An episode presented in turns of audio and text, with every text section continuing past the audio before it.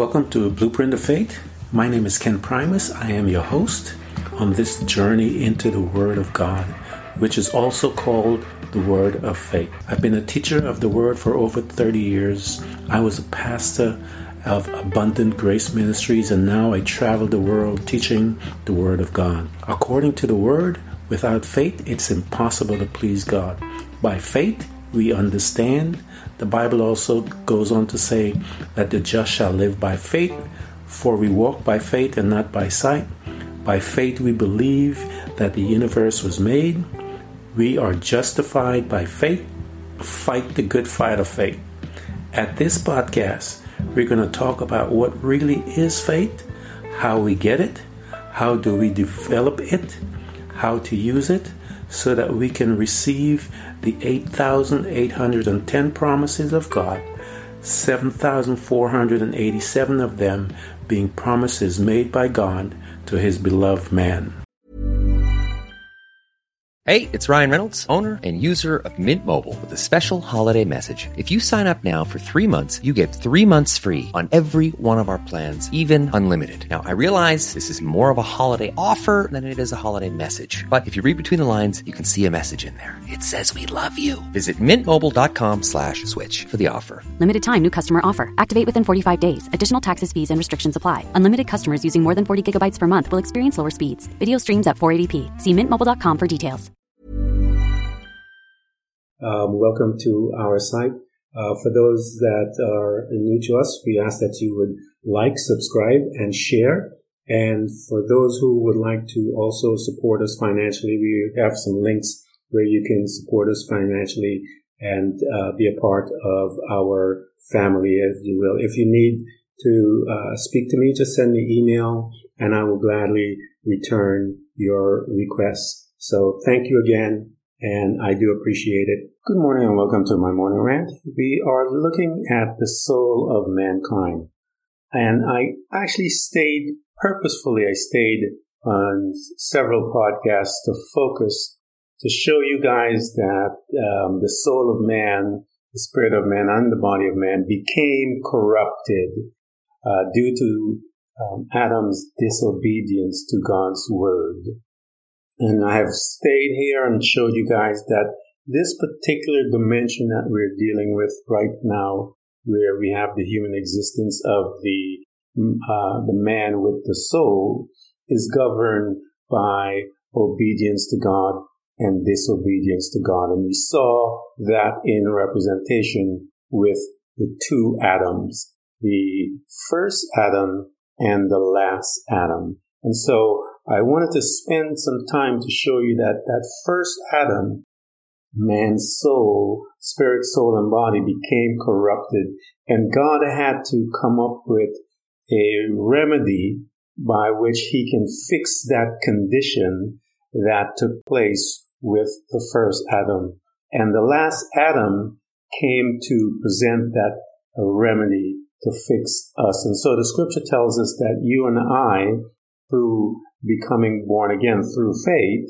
And again, this whole thing is done by faith. By the first Adam did not activate faith when he disobeyed God. He disobeyed God, and so he focused on, he did not use his faith to overcome. Because Jesus Christ, that's how He overcame the enemy through the last Adam. He says, it is written. And so He pointed the enemy back to the Word of God, which Adam should have done, but he refused to do that. And because he rebelled against God, we were in this state. And so Jesus came to rectify that. God came to rectify that.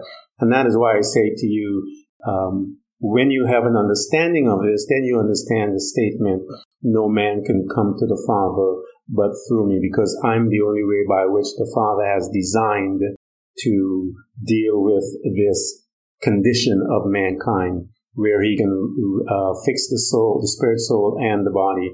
The body will be changed, and as we, when Jesus comes, the soul, the Bible tells us that we are saving the soul, because this, as the psalmist say, we hide the word of God in our soul, in our hearts, for the saving of the soul. So the soul then of mankind, which the Bible calls the heart, It is such a intense topic, and it is so much. When you look at the Bible, you'll see scriptures about the heart and about the soul. I mean, just tons of them. But my goal here is to help you to understand the importance of your soul, because that's the battle that is happening in many arenas about you, is your soul. You are having a battle with you about controlling of your soul. The enemy is having a battle with you about controlling your soul. And God also is having, his word is in the mix of that also. So you and I, when we bring ourselves in harmony with itself, meaning the soul, the spirit, the soul, and the body, when we bring ourselves in harmony, the Bible tells us that when we speak at that point in time, you and I are in faith. We are absolutely, we believe the word of God, and over our circumstances, the facts of our circumstances, we choose to believe the truth. So I want you guys to understand that is what we're telling you. And the man who is in control of the soul is in control of the man. And so we're looking at today, we're starting the study that the soul of man is broken down into three components or three parts. The soul consists of the will of mankind, the mind of mankind, and the emotion of the mankind. And so we're going to take a look today at each and every one of them, so that we can see, according to the scripture, that this is correct and that we are not going off, if you will, into something that the Bible does not teach. And we look at science today, and we look at people today, and we know that they are familiar, and they label that the soul as the subconscious mind. That mind that is beneath your natural mind, where you are thinking of just the things around you and so forth. And the Bible tells us that subconscious mind, that's the soul of man. And he, I want to tell you guys, he is meditating day and night. And so he is meditating on something. That is how the soul of man is designed to do and to operate. He is a meditator. And that is why God wanted, he said in his word to Joshua, I want you to meditate on the word. So he was pointing him to the word of God, because God knows that he has designed something in this man who is a meditator. And God was trying to bring to his attention that if you meditate on my word, you are going to get certain results. And he told them that you will have good success. And so you and I have to learn to do the very same thing. And that is why I keep telling you, in Western Christianity, they tell us that we can't or we shouldn't meditate, because if we meditate, they're going to have demons going to jump inside of us. And I can't understand that, because if God is telling me to meditate, who are these men that are telling me not to meditate? So let's take a look at the Word of God and begin to lay our foundation before we go in deep and get to see the separation or the parts of man's anatomy when it comes to the soul, is that will of man, the mind of man, and the emotions of the man. Lamentations 3:20. My soul continually remembers. So we see that he is now telling us what is the capability of the soul. My soul continually remembers it, and it bows down within me. But this I call to mind. So you see, he's still talking about this soul of his. And therefore I have hope. The steadfast love of the Lord never ceases. His mercies never come to an end. They are new every morning. Great is your faithfulness. And so he's now testifying of some stuff that he noticed about this God that he is in love with, and that he remembered, that he bowed down within him. and what part of him is bowing down within him. It is the soul of the man. It is that part that God created when he joined his spirit, when he releases his spirit into us. And it says that man became a speaking soul. God is in love with us, man. And it says that the Lord is my portion. He makes the testimony. The Lord is my portion, and says my soul. So his soul is doing this testifying as to who God is and what he has learned about his God. He has learned that he's declaring that I'm going to put my hope, I have hoped in this God. The steadfast of the love of the Lord never ceases. His mercies never come to an end. They are new every morning. The scripture tells us that we can come to him daily, come boldly before the throne of grace, whereby you may obtain mercy and find grace to help in your time of need. So we know that his mercies never come to an end. They're new every morning. And we know that great is your faithfulness. So he's declaring, the soul of this man is declaring this information. The Lord is my portion, says my soul. Therefore, I will put my hope in him. The Lord is good to those who wait for him, to the soul who seeks him.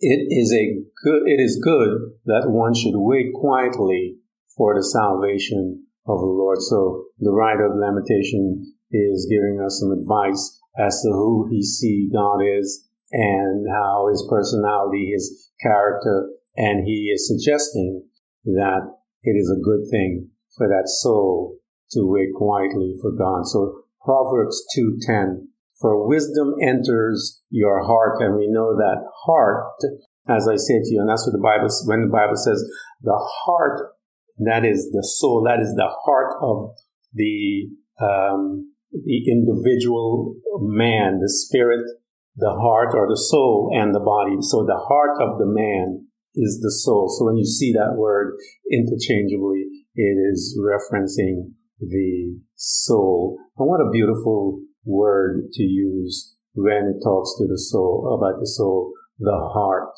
of man. And so the wisdom enters into the heart, and knowledge will be pleasant to the soul. So we see that all of these things reside in the part that is called the mind. And we see that Proverbs 19:21 says, many are the plans in a person's heart, but it is the Lord's purpose that prevail. And we talked about this, and I put this scripture in here because I want to circle back always to let you guys know that the behavior God has said in the scripture, he says, I create the wicked and the righteous. All souls are mine. He says the heart of the king is in the hand of God. We know that he has certain things that he can utilize in man to cause him to do and fulfill his will on our behalf, or the will of God, period, because we know that in this dimension, Jesus said, thy will be done, on earth as it is in heaven. So we know it's all about the will of God on this planet. And so that is why Jesus says, you can't do me any damage unless I know the Father has given you permission to do it. And if he has given you permission to do it, he has given me the grace to go through it. And so you guys have to begin to see these things when you look outside of yourself into the world and understand that the Father is absolutely in control. He created both the wicked and the just. And all souls belong to him. And every single man's spirit, when he dies, it goes back to the Father. And the soul, as I said, that gift that God has given to us, that's the one that is being judged. And that is the one that we have power as to what we want to do with our decisions that we make on this planet. And so we see in Proverbs, it tells us that so shall the knowledge of wisdom be unto thy soul. So we see that knowledge and wisdom, it belongs into the soul. When thou hast found it, then there shall be a reward, and thy expression shall not be cut off. That is in Proverbs chapter 24, verses 14. Proverbs 16:9, the mind of man plans his ways, but the Lord is the one who directs his step. How does he direct his steps? For the heart of the king is in the hand of God, and God uses grace to cause a man to do what he wants. And so the grace is causing man's thoughts. That's where God deals with. That's where the enemy deals with. Causes the thoughts to come, because the scripture tells us that it is because of the thoughts that come into one man that one man make the decision accordingly. So God is just going to put some thoughts into you, and you will obey him regardless. Even if it's to do crazy things, God has given he brought here the just and the unjust. And so let's keep going. So if you see here in Proverbs 16:9, which is very clear, the mind of the man plans his ways, and that is in correlation with the part of man, which is his soul.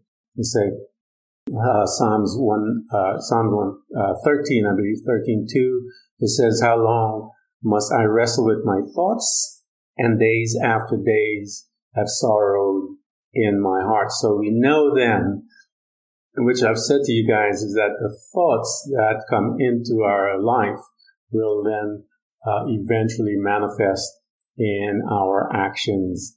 And that is how one lives and moves on this planet.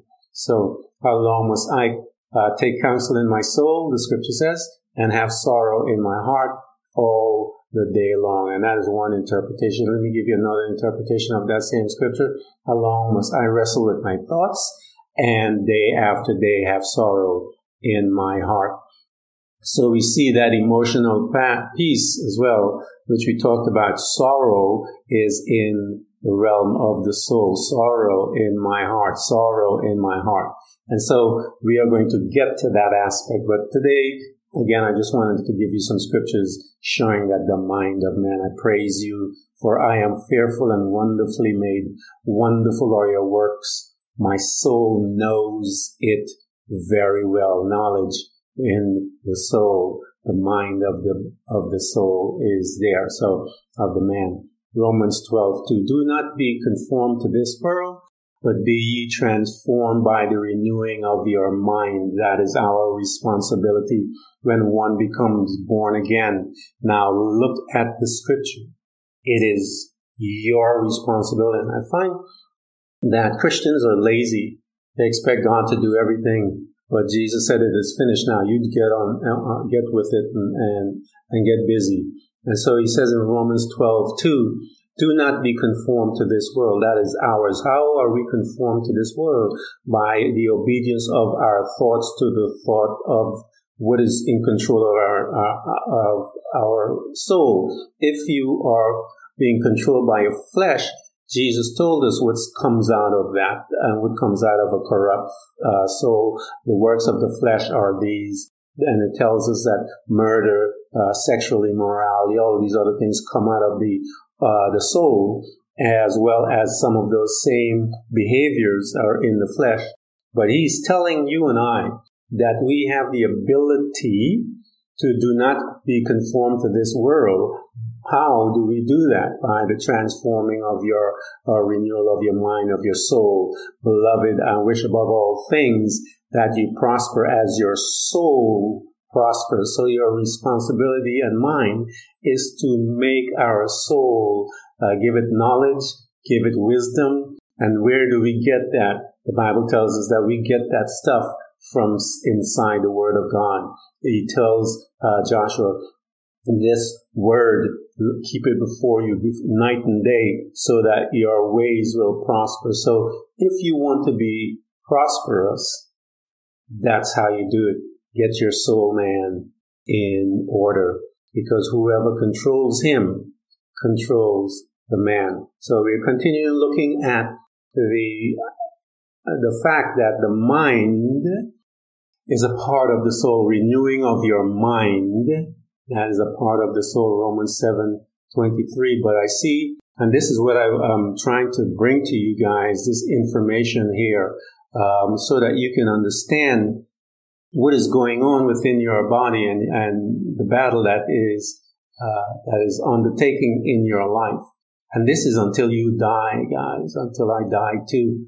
And so this is the battle. And so let me describe it as it is described in 1 Corinthians and Romans and Colossians, and we'll take a look at those things. 1 Corinthians 2:11, for who among you men knows the thought of a man except the spirit of the man which is in him? And we talked about the spirit of the man and the soul. So the soul, the spirit man knows you, and he knows he is trying to bring this alliance together. Okay? He's trying to get that man, that soul, to agree with him versus agreeing with the flesh. So let's continue to see what's going on. For who among men know the thoughts of a man except the spirit of the man which is in him? Even so, the thoughts of God no one knows except the Spirit of God. And so we know that the Bible tells us that the Holy Spirit is here to teach us all things and lead us and guide us in truth, and that He knows how to pray according to the will of the Father. So now let's take a look and going into Romans and show you this battle.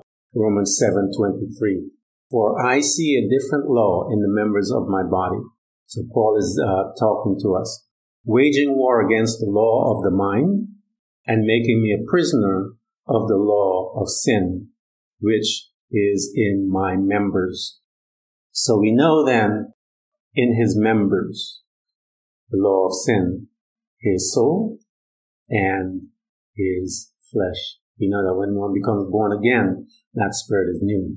But that law of sin is still hanging around in the soul and in the flesh. That, guys, is the battle. Now watch it. 7:25 Romans. Thanks be to God through Jesus Christ our Lord, or Jesus the Messiah our Lord.